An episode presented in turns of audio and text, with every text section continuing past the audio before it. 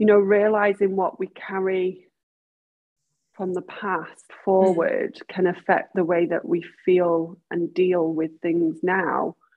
Um, it was revolutionary for me. it changed. It not only changed my life generally, but just how I am with my disability, and mm. it really has helped me accept. Because then going forward, you know, I've done a lot more since that that retreat. Um, mm-hmm. In, in terms of therapy and mindfulness and and and things like that and you know it's really has helped me to accept who I am and what what I, what I have to give back to the world and um, I want I want to, to try you know and help people um, in the same kind of way as well. You are listening to the She Is a VIP podcast. This is a show created for women living with or caring for someone who is visually impaired. The She is a VIP community is made up of women who believe that their VIP status stretches far beyond their visual impairment. We are a community who understand that we are very important people who hold a very important place in the world and that we have a very important purpose to fulfill. I'm Bambi French, and if you are ready to shine a light on your status as a VIP, download, subscribe, and join me each and every week for the encouragement and inspiration you need to help you step into all that you have been created to be. Hi, it's Bambi, and welcome to this episode of the She is a VIP podcast. If you are a returning listener, welcome back. And if you are new here, here's what you need to know. She is a VIP is all about inspiring, encouraging, and empowering blind and visually impaired women to see and believe in the possibilities and potential that lies beyond the limitation of sight loss. This podcast each week aims to bring the conversation and information that is intended to enhance the personal development and mindset of the women in this community so that they feel equipped and able to pursue their purpose. If you are listening to this episode and you feel that this is a mission that you want to be part of, head over to the website sheisavip.com where you can find information on how to get involved in the Facebook community, sign up to receive the weekly email, and find out more about the coaching packages that are on offer by booking a free discovery call. This week, Nina Chetsworth joins me on the podcast and brings us her story and experience of growing up with a visual impairment, how she navigated education, how she came to accept that her disability is part of who she is, and developing a strong mindset that has helped her make progress. Before we get started, here's what you need to know about Nina. Nina is a blind therapist. She retrained as a massage therapist and facilitator after losing her right eye and the remaining sight in her left eye. Nina has had a visual impairment since two years of age and later lost the sight due to two accidents. Through her own recovery journey, she developed a love for holistic practice and a passion for helping others. After running several other businesses within the creative and hospitality industry, she began her new journey with Five Senses Therapy. This is a celebration of Nina's learning from her sight loss and is a place for women to connect with their well being and to begin their own journeys. Let's get into today's episode. Hi, Nina. Welcome to the She's a VIP podcast. How are you doing today? I'm great, thank you. Thanks for having me. Yeah, no problem. And we're both we're both in England, and we've both been talking about like the weather, haven't we? And the crazy and the crazy storms. I think you've had it worse than worse than we have up here in Durham, there, haven't you? Yeah, it's quite mental at the moment. The the uh-huh. wind, I think it's like 60 miles an hour. I know, I know. But that's that's the UK weather, isn't it? And then that's what we yeah. do in the UK. We talk about the weather a lot. So yeah, we've yeah, just had especially up north. exactly, exactly. We've just had that conversation. So before we get started and just, you know, have a chat about all things blindness, visual impairment, being a woman, all of that kind of thing. Do you want to just introduce yourself and tell us about you and who you are, what you do, those kind of things? Yeah, sure. So um, as you said, my name's Nina. Um, I was born and bred in Manchester. I developed a sight condition uh, when I was two years old. Um, I caught the flu virus and it attacked my eyes and left me with different kind of problems. I they didn't really have a condition for it. It, it wasn't a genetic condition. It wasn't anything that they could say, well, this is what it is, you know, a definitive answer. Um, there was just different things that had happened because the, the virus burned itself out and left me with problems with my cornea, my lens, I had cataract. I think the closest they could get to it was chronic uveitis. Um, so yeah, so from the age of two, you know, I had surgeries as a young child to try and fix the, the sight. Um, and then really the first one that I remember, you know, I went to a specialized primary school for uh, VI children.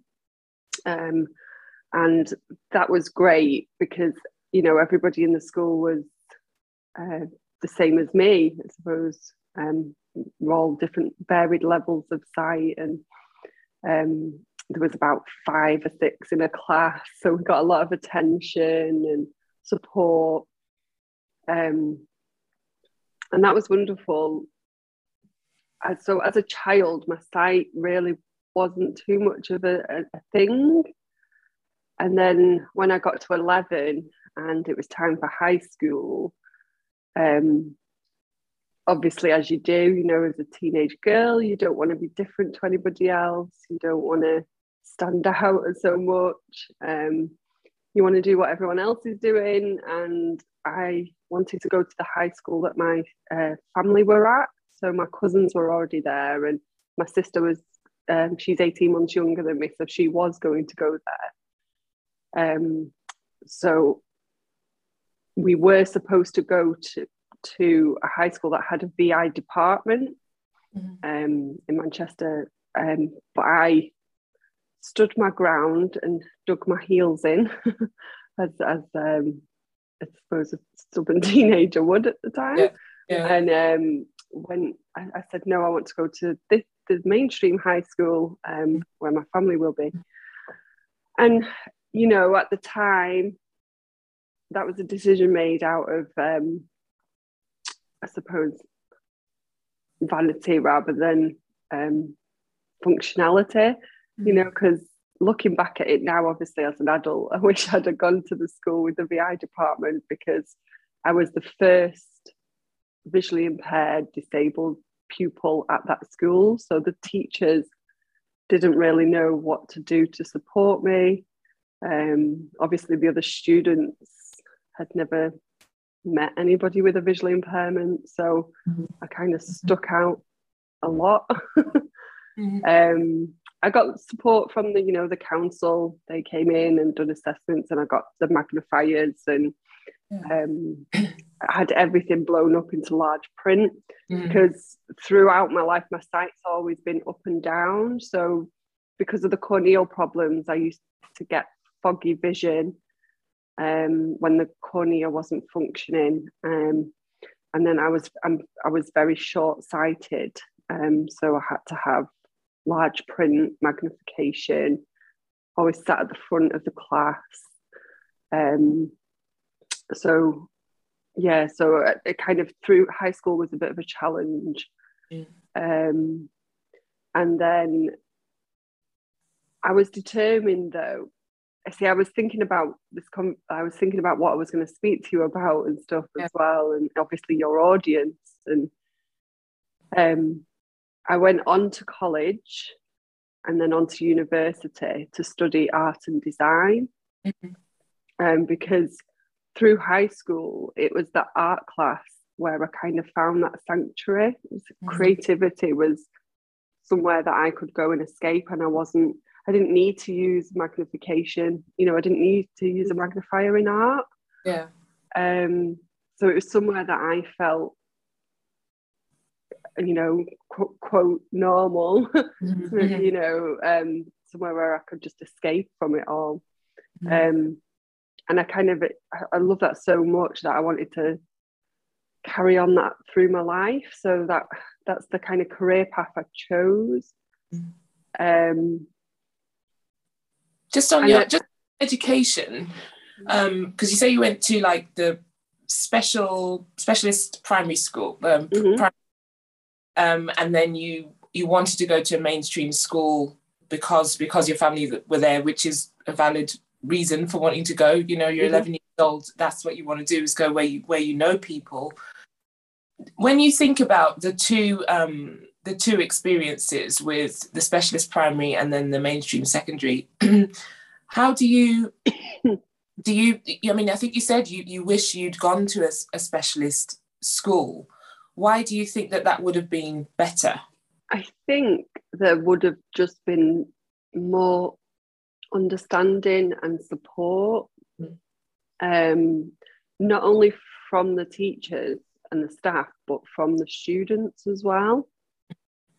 Yeah. Um, I think because I think we're very, I think we must be very close in age. I'm like, I was born like 1980, so I'm mm-hmm. like 41, and I often think about my my journey through school like i was only diagnosed when i was in secondary school and really i only my my sight difficulties only started around the age of 10 or 11 so i'd already transitioned into into secondary school and i often think what would have what would it have been like if i'd gone to a specialist school because like you i i was surrounded by teachers who I, I, they did their best mm. but it yeah. wasn't it wasn't great do you know there were a lot of things that I know I missed or that mm-hmm. because I couldn't see I, like you I got help from, from the council I got magnifiers I got someone coming into some of my lessons to take notes but I think there was something missing in mm-hmm. the way in which I was taught and and what I was able to receive and and eventually achieve at school because I wasn't in that in that specialist environment where like you say everybody just gets gets it yeah for sure definitely i you know and i, I carried that all the way through to university level as mm-hmm. well mm. um, because i you know i was determined to be in this creative industry i was determined to go to university i wanted the ex, you know the mm-hmm. life experience of being at university i wanted to um, again that kind of drive you know to be around people who again inverted commas normal and mm-hmm. because i not only you know with the education i struggled with acceptance of my sight condition yeah. Um i spent my entire life fighting against it and trying to prove a point i suppose to the world and to myself that even though I can't see properly, I can do it. Mm-hmm. I don't need help. I can do it without that. I can do it despite that, rather yeah. than, um, you know, accepting this is who I am, this is what I have to do, this is what will help me achieve more. Um, because I think at the time it wasn't a case of achieving the best, it was just a case of getting there and doing it. Mm. Um, and that meant me not really standing up and asking for that help and that support that might have been there if I'd asked for it. Um, I mean, like you, you know, the teachers weren't very aware and you know, and as I said, that went right through college into university. Mm-hmm. But I, I guess I wouldn't have I wouldn't have known. You know, I did ask for help in, at, at certain times, but then um, other times I didn't, and I could have achieved a lot more if I'd asked for that support. I do know that now, looking back. Yeah, um, I'm, I'm exactly the same. I know exactly what you're saying around the acceptance piece, where you just want to be like everyone else. Mm-hmm. And it's that drive to want to be like everyone else and say, yeah, I can do it and I don't need help, stops us from that that it's that part that stops us from being able to advocate for ourselves and and be able to say actually i need i really need help with this so there's so many so many of us i mean we're talking to the, the you know women in this in this community but men and women who who have you know a, a difficulty it might not even be a visual impairment it might be something something else who who don't accept who, who haven't come to that place of acceptance of their limitation for themselves so then that stops them from asking for help then that stops them from making the progress that they can make yeah. so it Yeah. kind of all starts with with us you know Yeah. in us to be able to to be able to accept like you know i'm just like you and it and it like you say it's like it's a journey it takes time to kind of get to that realization that actually oh, yeah. yeah i need to kind of I, I mean, to be honest, though, I wish, I wish it hadn't have took as long. And- Like you said, yeah yeah. I'm I was born in '82, so I'm 40 this year. So I'm kind of like, I wish it had not took quite as long to get to this realization. And for myself, you know, it took me losing my sight completely for Mm. me to realize that that acceptance is so important. Um, you know, even still, I lost my right eye in 2009. Mhm. Um, so 13 years ago, in an um, I had an accident at work and I lost the right eye.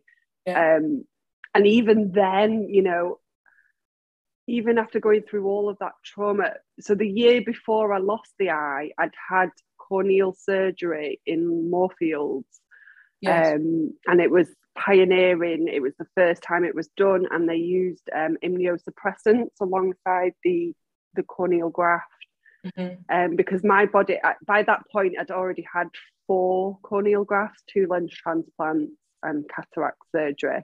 Um, so up until that point, my body kept rejecting the cornea. Mhm. So I'd get this clear sight for about a year, and then my the cornea would reject, reject and then the vision became foggy again. Um, so I, I decided to do this this pioneering surgery, and it was amazing. I could read a newspaper for the first time in my life without a magni- magnifier, and you know how small newspaper writing is. Well yeah Um, so you know, it, I, I was kind of finally. I thought, wow, I'm finally in a place now. I can see. I've got great vision. Uh, you know, I'm gonna conquer the world now. I can see properly. Mhm. Um, still, really hadn't accepted my disability and accepted that I was still visually impaired. Um, and I think I mean, I'm not a, re- I'm not, I really, I'm not a religious person. I was brought up a Catholic, but I'm more of a, a kind of, well, now I'm more universe kind of spiritual, um, because I do believe that there was something there. There was another power, whether it's universe, God, I don't know, but something that was, you know, right we need to sort this out. You need to accept who you are. And I know it seems a bit drastic, and I'm not saying everybody has to go through, you know, trauma to accept or to to create change. But um, that first time, I say this quite loosely because that first time when I lost that right eye after that successful surgery and everything, because I still had the sight in the left eye, um, you know, I was I think it made me a little bit more pig-headed. I was still like, determined to like, right, well now I'm I'm definitely going to prove that I can do it. Even now I've only got one eye. It Yeah. was a you know, it was a it was a hard journey. It was very difficult. Um, I thought creativity was off the cards. Um, it was my auntie who took me to a jewelry making class. Um, basically, not forced me, but convinced me to try it out Mhm. and I had a desktop magnifier, you know, those like ones that look Yes. like um, a monitor with the camera Yes. on the top. Yeah. So I had one of them and um, apologies, one second, sorry, my phone is just ringing and it's Okay. connected to the MacBook. Sorry, That's all right. sorry everybody. um, yeah, so I done the um, I done the jewelry course using this magnification, and then that enabled me to make jewelry using this magnification. So I, you know, the little Mm. fiddly wires and the clasps, and I, Yeah. so I was able to do that under the magnifier. So that gave me my confidence back. So having that piece of technology, you know, it gave me that confidence then to get back into creativity Yeah. um, the tech is I, good now, isn't it? The tech is like really yeah so much better than it than it was than it was. yeah, we, I remember sitting there doing it and making the jewelry yeah. and thinking, why did I not have this at university? Why exactly. did I not have this in college? Exactly what exactly what goes through my head is when I when I have the new the new tech now. I mean, even just like the the you know the the tablets and the way that you can enlarge things now without the, the big yeah. CCTVs you know I just think yeah goodness me you know if this if this had been around then mm-hmm. the stress on reading wouldn't have been so much or mm-hmm. you know mm-hmm. because even things enlarged from A4 onto onto A3 that really actually didn't solve the problem as well it was. I remember being in my, my GCSE, like in the exam center, like yeah. in the sports hall, and you've got this tiny little desk and uh-huh. this big A3 piece of paper, and you folded it in half, and then you Absolutely. fold it, yeah, and yeah. it takes yeah. up half the time just to yeah. fold the bloody papers. Fold, it, fold the papers. I know. I think I had like four desks. I think I had four of those little desks. They gave me four, so I was like spread out, and then you know, one's watching as as because you've got and everyone you're leaving everyone's leaving the room and you're still there with all your these massive sheets of paper i know yeah. but it has changed it has changed a lot a lot since then but i'm sure yeah. that many visually impaired kids who were around our age who will absolutely mm. relate to that just say yeah that was that's yeah what, that's what happened to us too but um yeah. the tech is definitely moving moving towards really helping i mean it's a cost you know they are it is really yeah. it's not it's not cheap. But the yeah. fact that it's the fact that it's becoming more available is good. But that's the thing i think because it is becoming more available it is making it cheaper you know?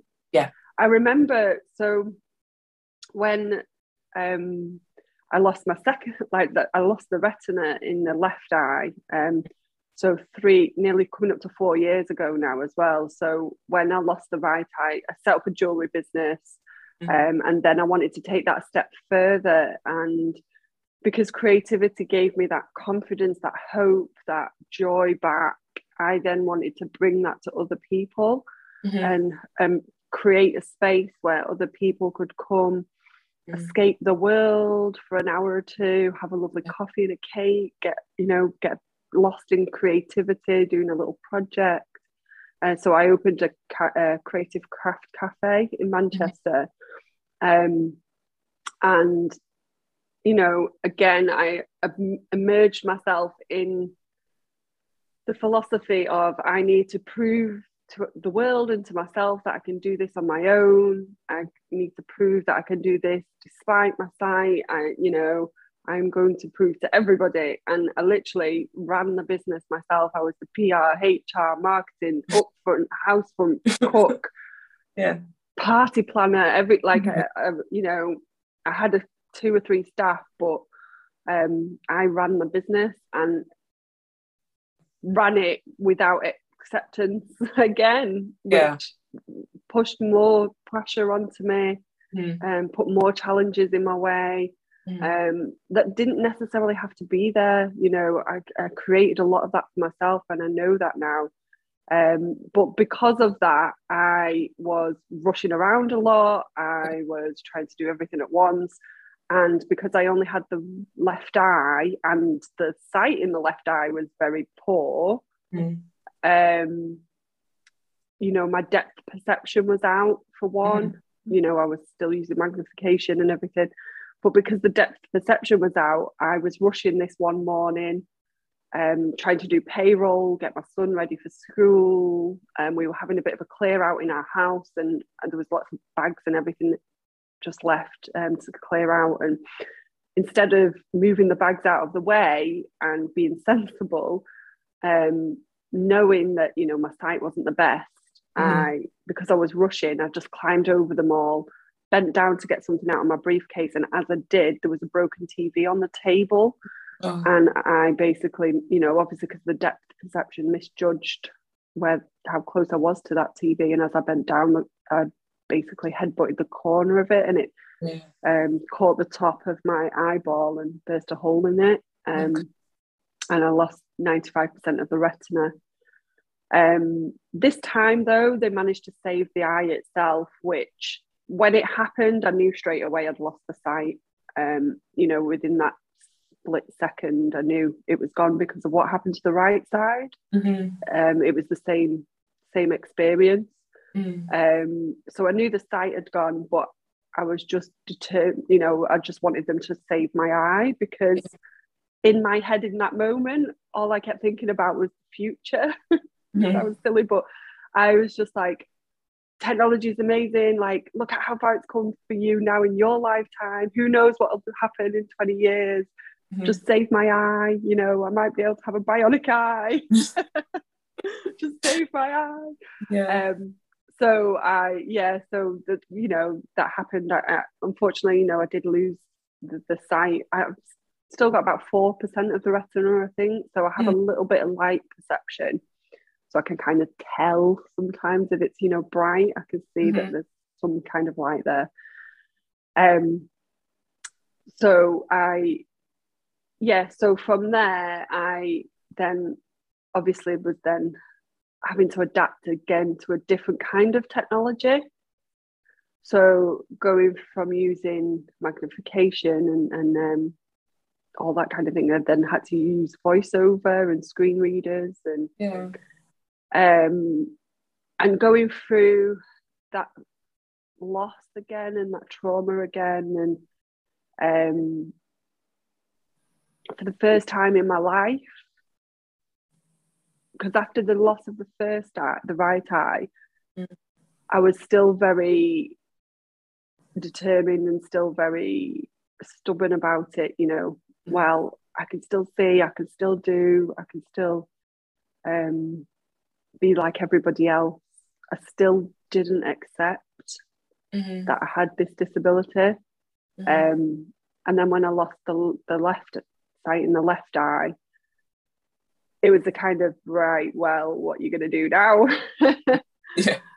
you kind of forced forced to accept accept now. Yeah, definitely, definitely. I was definitely forced to accept. Mhm. Um, but it was the best thing that's ever happened to me yeah. because, you know, up until that point as well, and I'm, you know, there's part of me that feels a little bit of shame around that, and I guess that's it's me putting that shame on. But I, I didn't even want to be a part of the community before Mhm. because you know I thought that if I was friends with people who were like me, then that'd be me saying that I have a disability and Mhm. um, you know, and you know, looking back at it, that was not the way to be at all. but it's Um, a valid, but it's a valid sort of feeling. Uh, you know, mm, like you say, the cycle of grief and loss. It's like a you know you go round and round, don't you? You, you kind of never. I don't think you ever kind of get to the end of the cycle and say, well, that's it now. Yes, I accept. You, you mm, something else happens, and then you kind of go back, back around it Yeah. again. And yeah, you know your your thoughts of not wanting to be part of the community because you didn't want to be seen like you know as that as one of those people with disabilities is mhm, is not uncommon you know Mhm. that's the whole like you say right from the beginning special school mainstream school there's a lot of people who who will not want to go to special schools because that is or specialist provisions because then they're Mhm. seen as only only that or they can be seen as only that mm, but what i'm learning is that it's it is a it is a mindset thing. You can be part of the disabled disability community you can be part of the visual impairment community and you can be part of other communities as well. Mhm. the, Mhm. the world is a community. So the fact that we kind of split things up into these this these are the visually impaired people these are the autistic people these are the people who have adhd you know that's necessary because we need that we need to be with people who understand mhm. but also being part of other communities as well is just as as enriching and we can be part of both yeah, but- definitely. And I think as well, like blending them all together, you know, why can't there be a disabled LGBT, you know, plus? Why can't there be a disabled um, community of color? Why can't be, you know, Mhm. like, why Mhm. can't we blend the two together as Yeah. well? And that's what I'm starting to realize as well. And Mhm. that was one of the things that I think I was always afraid of being pigeonholed as well, you know, and since losing my sight completely, I'm kind of like, well, you're still not pigeonholing me, but Yeah. Yeah. I don't mind being a part of this community. And and it doesn't just have to be a disabled community. It can be a, um, a holistic disabled community. Mhm, It can be, you know, it is. It's all about blending and, and us all being a, a community as one. Why do why do we have to be, you know, pigeonholed Separate. as well? yeah, exactly. But then that pigeonholing comes, I suppose, from us. yeah, Again, that that idea of acceptance. Once we get to we get really comfortable with who we are as the visually impaired, you know, that's who that's who we are. yeah, visually impaired, blind, you know, once we, yes, accept, once we get to re- come to that realization, well, this is this is a limitation that I live with, but these are all of the other things that make me who I am. Then that means we can we can interact with those other the, those other communities. We can we can speak up and we can say actually I deserve to be involved with this or I deserve to be involved with that, whatever it whatever it might be. Um, yeah, but it's yeah, it's, definitely. it's really starting with with us. On that, I wanted to, you know, when you when you you were growing up, um, you know, your your sight condition started when you were two through through an illness. But when you were growing up, was there a? And I ask this because there wasn't for me. So I'm asking if Mhm. you had this. Was there a Mhm. point at which somebody or group of people really sat you down and said, right, this is what you need to be able to um, I suppose, understand about yourself and be able to do in that sense of advocating for yourself and speaking up. Did you learn that? Was there any sort of specific kind of training to help you do that? No. it's a simple answer. No. no. I remember my mum, my mum's amazing. My mum, um, she's been there for me throughout everything.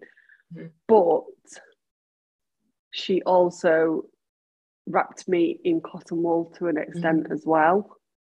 Um, she also gave me strength because my mum did encourage me to go for the things that I wanted to go for and to be strong and to not let anybody, you know, tell you otherwise. Yeah. Um. So she she she gave me them lessons, but she she never she or anybody else, you know, even when even at the specialist school, um, I don't remember any kind of advocacy or kind of like you know sitting down and saying right you're going to face this this is what you you know you need to be prepared for this is Mhm. how um, this will what will help you with that there was Mm. no kind of talk of mindfulness or you know awareness and all of them kind of things which again would have probably helped me with my acceptance Yeah, Yeah, I think so. At the uh, at that early age as well, and not having to get to so get so so much older, and then and then having to start to learn it. Yeah. yeah definitely no but I'm finding that now, even now, it's that you know I work as a special needs coordinator in a, in a mainstream school and worked with special needs children for the last sort of 12, 15 years, and with the parents as well. And it's it feels like it's the same story. Like I'm looking at mm. This. This hasn't changed much since I was like, you know, since yeah. 1995. I'm like, have we? Mm. I mean, it's. I think it's happening a, a, a bit more, but Mhm. there's still a lot of girls especially that are in in mainstream secondaries where there's not if there's not a if there's not a specialist unit they're like the only one or there's one or two Mm. two girls you know who are who are visually impaired and like you say all they're trying to do is fit in and that's all you yeah. try at that age is fit in you, that's all yeah yeah Um, i think it, it starts with creating awareness doesn't it like um you know i think if my mum was a little bit more educated in Mhm. in not only just like my condition but like in in what's available as well like Yeah. Yeah. you know yeah technology wasn't the same as it is now then but you know there were other things that would have been available like other you know groups or the you know, like charities providing social days out and things like that. Like, I don't think my mum was ever told about all of them things. And, I don't think mine was either. I don't. Know. Yeah, so being a part, like, if she, if mum had known about that then, then maybe we could have got into the community a bit earlier, and and then mm-hmm. had. So yeah, I think just awareness about yeah. um, what's available and but not just to us, but to the people around us as well. Around as well, yeah, and that's what I talk yeah. about. A lot of the, the people who are My, caring for people with visual yeah. impairment don't don't know either. There is yeah. there is you know, to coin a phrase, in as in the dark as as, yeah, yeah, yeah. So they just don't know.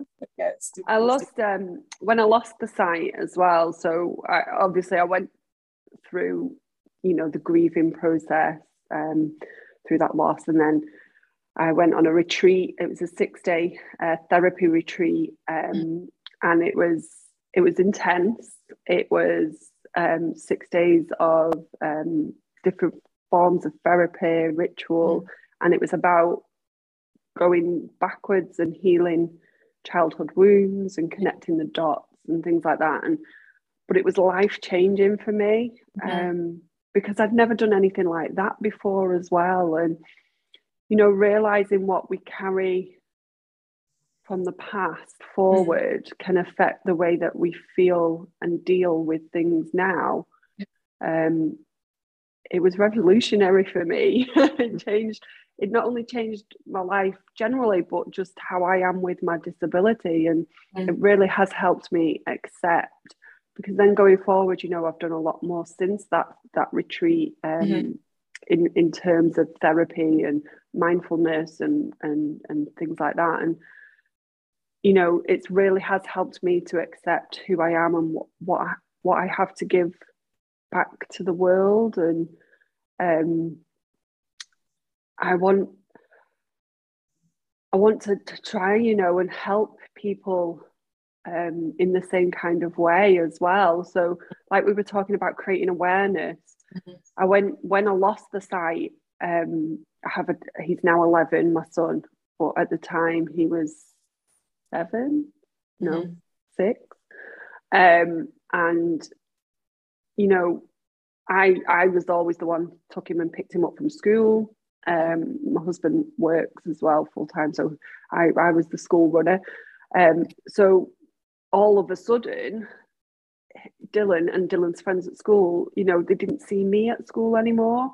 I wasn't taking him, picking him up.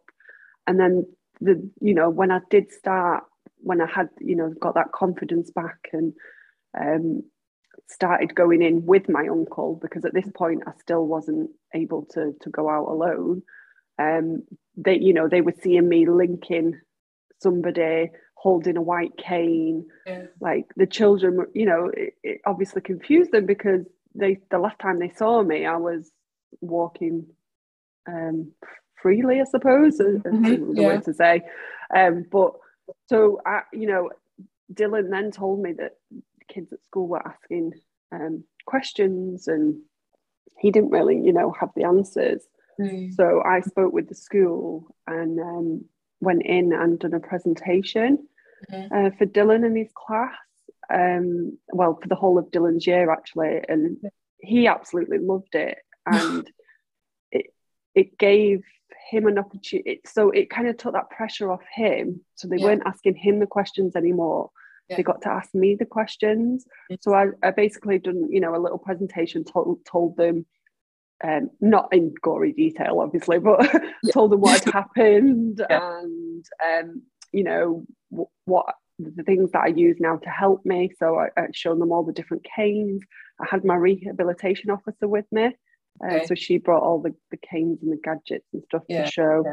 Um, and then all the kids got a chance to have a go at the liquid level indicator and mm-hmm. have a mm-hmm. go at the talking calculator. And, and then at the end, they all got to ask questions. And it mm. was amazing. Like kids just have no filter. No, great. I love it. Which like, is which is a good thing sometimes. Sometimes. yeah, I mean, obviously, to be prepared for it, you know, you know, it, I mean, obviously, I've got a kid myself, so I know that they don't have a filter filters, yeah. but so um, you know, but being prepared for that. Um, yeah. But the, you know, the, it wasn't horrible questions. It was things like, "How do you get dressed?" Um, you know, how do you walk down the street? How do you how do you not get run over? Um, yeah. How what one child asked um, about the bumps, you know, on the crossing. What, yeah. what are the bumps? Um, and the cone underneath the, um, the you know, the cones underneath oh, the crossing. Yes, when, when, when it spins. Yeah. yeah. So they're asking all these questions, and I, and I just stood there and I thought, you know what, this is so amazing because mm-hmm. one, this is the next generation, and this is creating awareness and education. Two, they're asking questions that adults would be quite, you know, I think would be quite fearful of asking in, was, in yeah. worry that they'll offend. Yeah. Um, and that's why there's that, I think there's a bit of a barrier to education and awareness because mm-hmm. we're kind of living in a society, you know, where we, we walk on eggshells quite a bit sometimes, yeah. um, which then blocks that education and awareness, which then doesn't help people you know doesn't help in the long run because yeah. we need people to know so that we can get the support we need absolutely and and yeah it just put me in mind of a conversation i had with um, dave steele a couple of episodes ago where he was he was talking about the fact that you know there is that barrier to education that people others other people don't understand but also those of us within the sight loss community we don't we don't necessarily help people understand as well mm. like I said through not accepting who we are and, mm-hmm. and our difficulties then we we will not find a way of being able to tell other people because we're mm-hmm. just trying to blend in but actually yeah. that that's not helping people understand and we can't just expect people to understand because you know they're not mind readers a lot of us a lot of us will walk in the street and in shops and things and it's not evident to them that we are that we have a, a disability it's not evident you know i don't i i often say i don't at the moment although dave has told me i must apply for one i don't have a cane and mm. i don't you know i don't have a dog or anything like that but mm. you know when i'm in the yeah. shop when i'm in the shops i i i will if i'm by myself I can't read like the labels, the the price labels or the um, the the description labels of the things. So I'll get my phone out and I'll take a picture of them, then I'll mm. enlarge that on my phone yeah. and then read it. I'll just think, and I keep thinking to myself, what do these people think I'm doing? Like taking pictures yeah. of the price labels and stuff, but it's because I can't see them. You know, even yeah. the one at eye level, I can see the price, but I can't read what's what the thing is. Um, so, yeah, yeah, That, that was me. That was me before I lost my sight. Mm-hmm. I used to do exactly the same thing, or yeah. I had like a pocket uh, hand magnifier hand as well that I'd yeah. carry with me. Yeah, um, yeah. But now, like, yeah, now I'm definitely out there, loud and proud, as we say.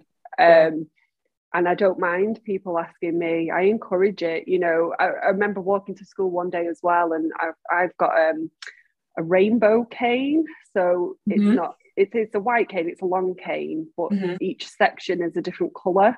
Right. Because uh, that was one of my biggest fears, losing the ability to see colour. Yeah. Um, obviously, with that creativity, it's always something I've loved. I, have dyed my hair every colour of the rainbow.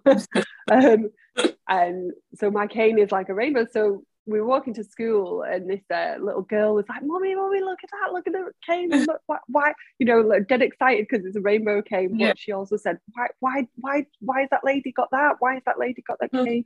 um, and I heard the mum going, "Oh, shush, shush! Come on, come on! Yeah. Nothing, nothing. I'll tell you later. I'll tell you later." Mm-hmm. And I, I, kind of stopped and I went, "It's okay, you know. Yeah. Do, do, does she want to see it? It's fine. It's yeah. this is my you know this is my rainbow cane. This is yeah. this helps me walk and helps me see.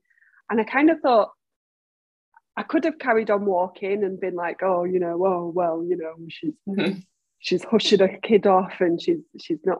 But I, you know, I thought no, I have to stop and say something because I don't know what that mum's going to tell that child either. Mm-hmm. Mm-hmm. So we need to make sure that what she is being told is right and. Um, you know, and and and it's fine. Like I, I'd rather have that bit of uncomfortableness and yeah. the the right thing be shared than than not. So yeah, and then I keep get you know I get that a lot as well. Like you start get even now, like I literally I am blind and I can't see, but even now people go, "What? You're blind?" And I'm like, "Yeah." disabled. Yeah. yeah. I know. It's like, yeah, I really am. I'm not, yeah. not, I'm not faking it. yeah. I know because I've since as well. Um, so I had to sell my cafe um, because it was just it was just too difficult and too emotional at the time. Mm-hmm. Every time I went into the building, I just burst into tears. So it was just emotionally, it was just too hard. So I sold up and um, went on my journey of self discovery and healing.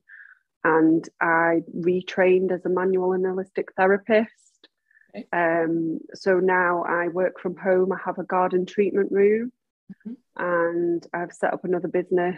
And um, yeah, that's going well. Um, I have regular clients that come now, and I'm just currently tra- retraining again. I'm doing another training course to become a facilitator. Right. Um, so I want to provide programs um, which will include a variety of circle work and workshops, such as um, yoga workshops or massage, self massage workshops. Yeah. Um, and I'm doing a pilot one with Esme's Umbrella, um, mm-hmm. which they will be funding for people living with Charles Bonnet syndrome. Okay.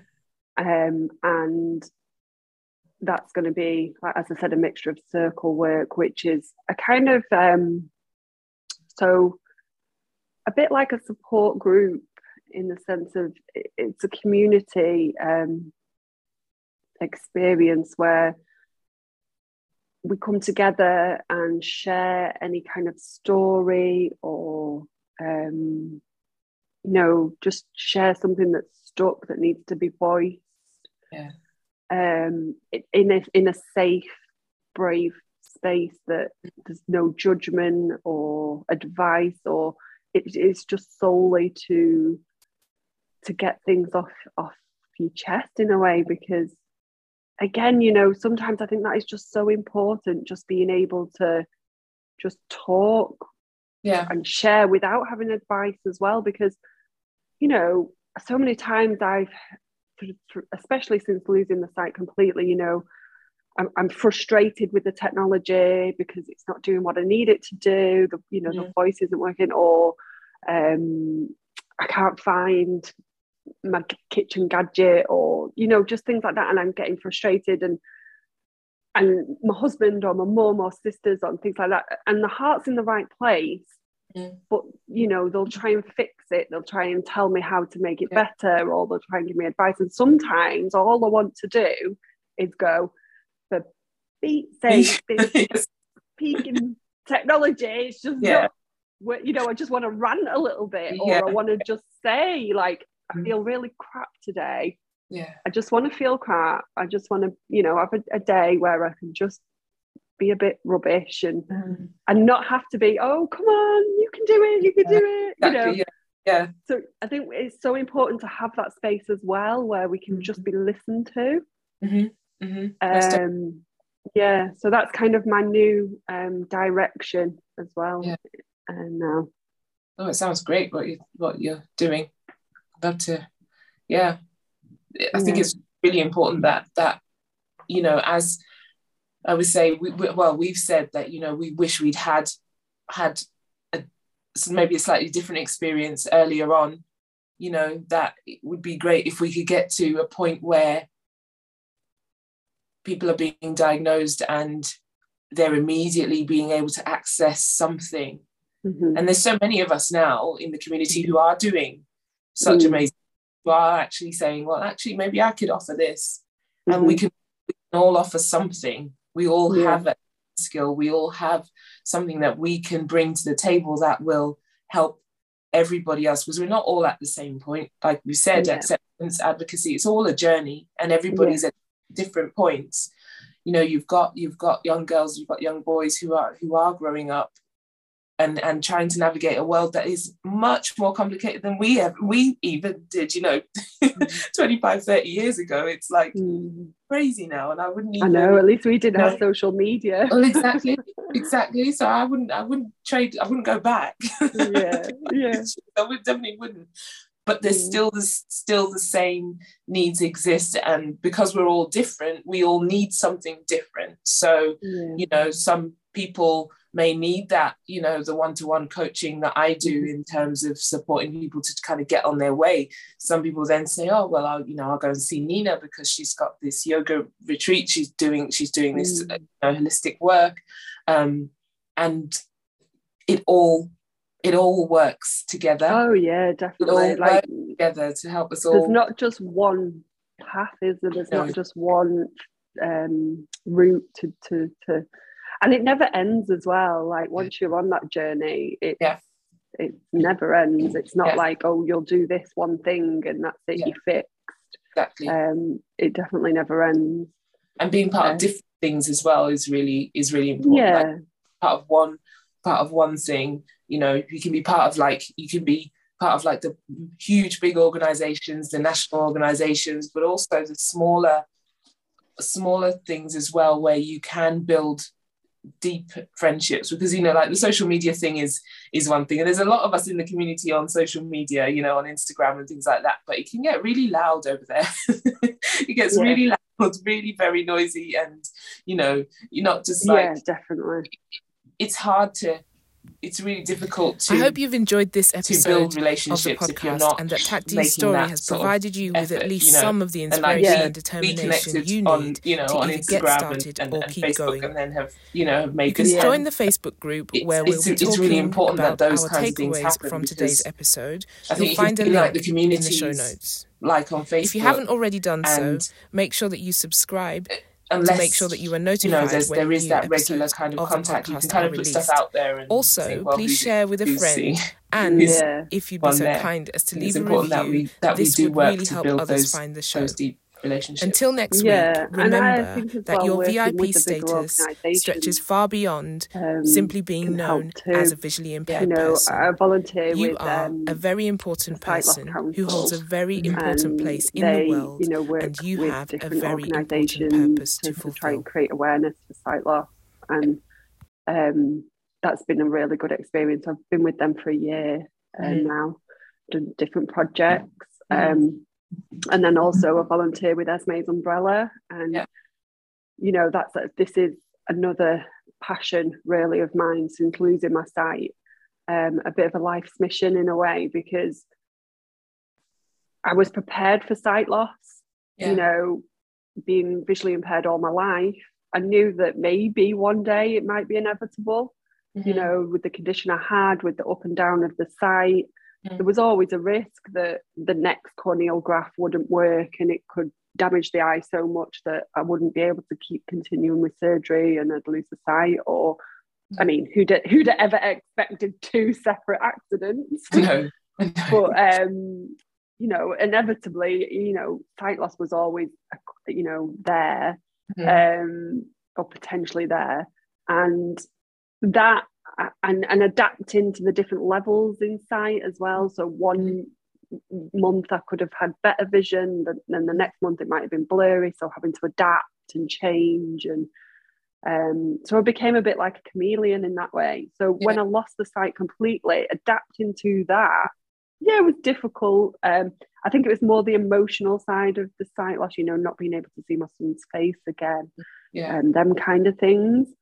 they were harder to deal with than the having to use a liquid level indicator or you know you chopping your food in a certain way because all of that I was doing because mm-hmm. of the, the, visual impairment anyway mm-hmm. um so yeah ad- adapting to that was you know it, I'm not going to say it was easy but it was you know it was it was okay but the Charles Bonnet syndrome it completely just knocked me off my feet yeah I had no idea what it was.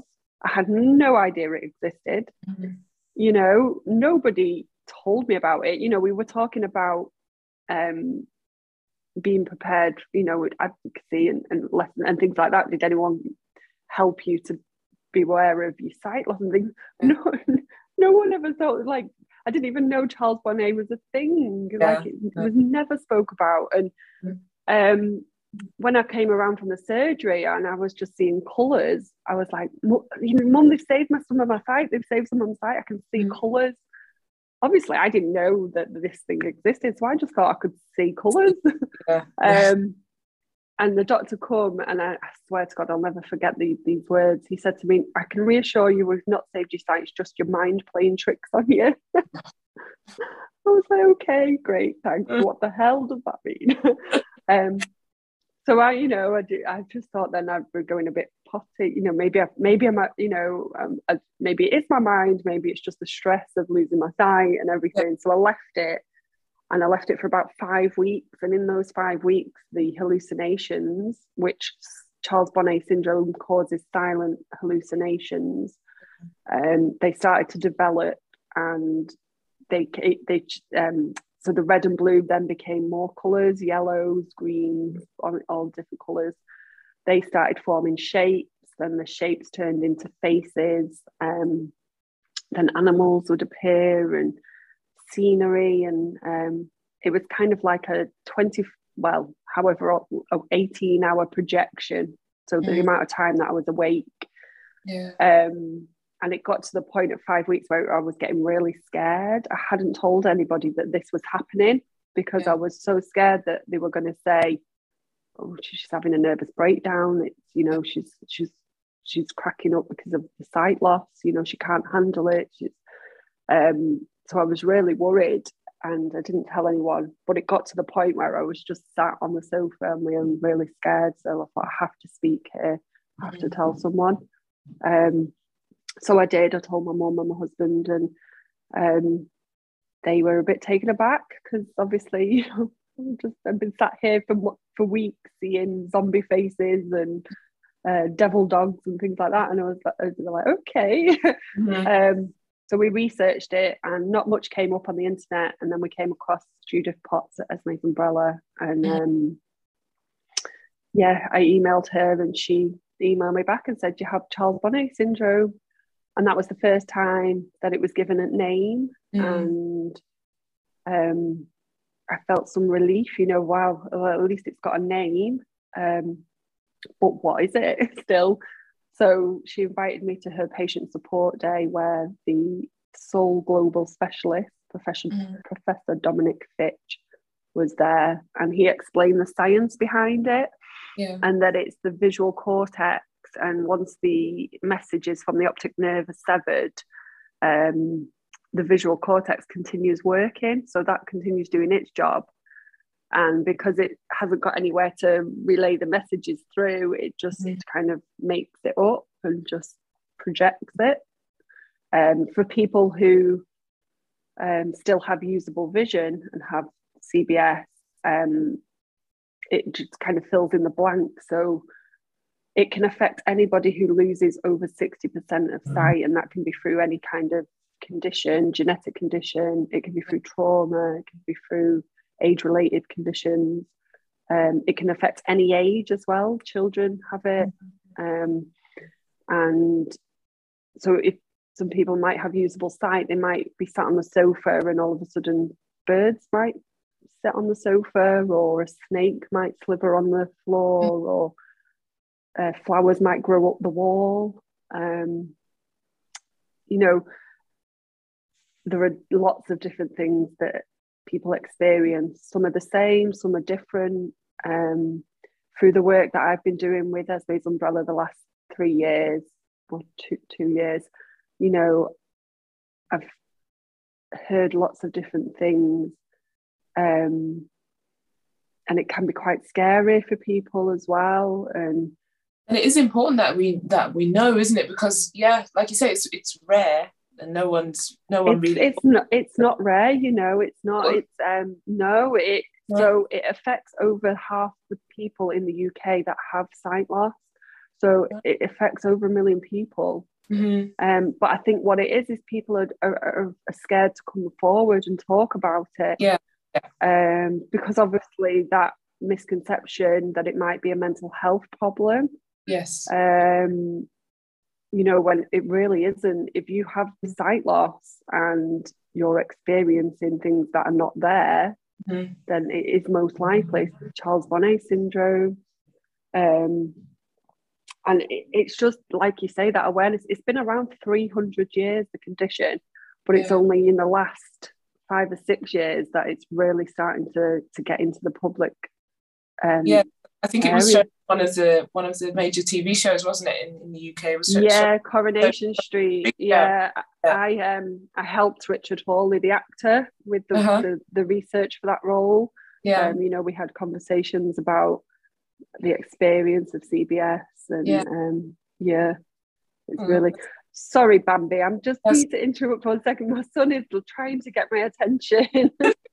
problem. Sorry. Yes, Dylan. Not till this evening, five o'clock. Okay. And you know it's like 59 miles per hour. Okay. Thank you for letting me know. Sorry about that. right, we, we can we can stop that. So it's been, I mean, it's been amazing to talk to you and like, you know, learn so much. And I'm sure there's so much that people can take from from what we've spoken about, you know, the mm. around the around the acceptance, the the the whole, you know, description that you gave around Charles Bonnet syndrome and, and the way in which it's, it's affected you, but also the way in which that you have you've not see not use your sight loss as a as a way of not doing anything, you know, and not going forward and and and trying to achieve different things you know maybe the things that you did before you can't do anymore but you've, you've started to kind of find those find a new path and a new direction um all wanting you know with everything that you wanted to do, wanting to support people with with a visual impairment. So I think it's it's great what you're doing, and obviously we'll link everything in the show notes so people can find out more about Esme's umbrella, find out more about the work that you do. Um, maybe you'll have some more clients to your yeah. to your garden uh, treatment room. that would be that would be really good. You know, never never know. I just travel down from Durham to Manchester and come and come and get my myself a treatment. That would be that You're would more be than nice. welcome. it would be, be nice.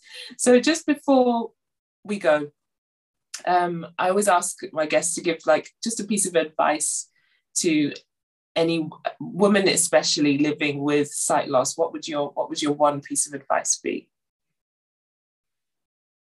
I think knowing that you're not alone in in your journey knowing that there is help and support out there for you. And honestly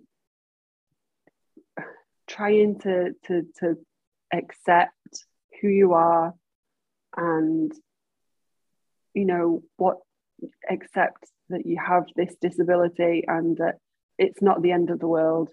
There is so much out there for you and you can achieve anything that you want to. And that support is there.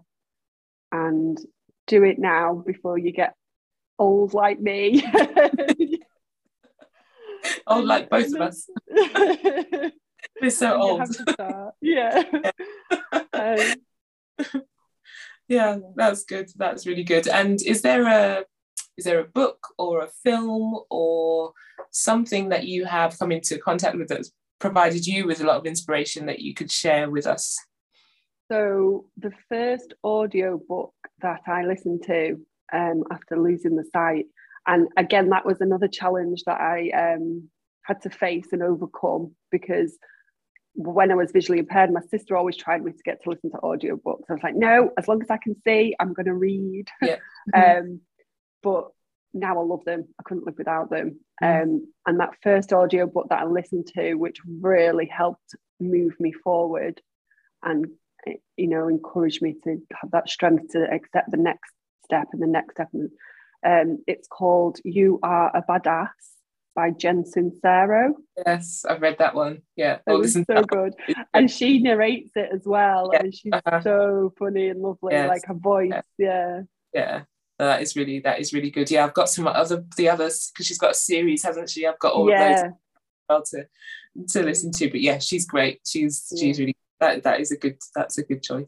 Yeah. Well, thank you so much again, Nina, for oh. for being with us today, and we will we're we're in contact, aren't we? So I, yeah. Um, we'll, we will be speaking yeah. But I'm, I really hope that everyone's everyone's enjoyed this this episode, and that um yeah. Thank you for having me. Yeah. No, that's not a problem. Not a problem. You take care. Take care. I hope you have enjoyed this episode of the podcast and that what Nina has shared with us has resonated with you in some way and has also encouraged you to think about what is possible for you. You can find out how to connect with Nina by using the links in the show notes of this episode. Make sure that if you haven't done so already, that you subscribe to the podcast wherever you get your podcast so that you are notified when new episodes are released. And it would be really great if you would leave a review, as this would help others find the show. To find out more about how to become involved in the She is a VIP community and about one to one coaching, head over to sheisavip.com. Until next week, remember that your VIP status means more than simply being known as a visually impaired person. Remember that you are a very important person who holds a very important place in the world and that you have a very important purpose to fulfill.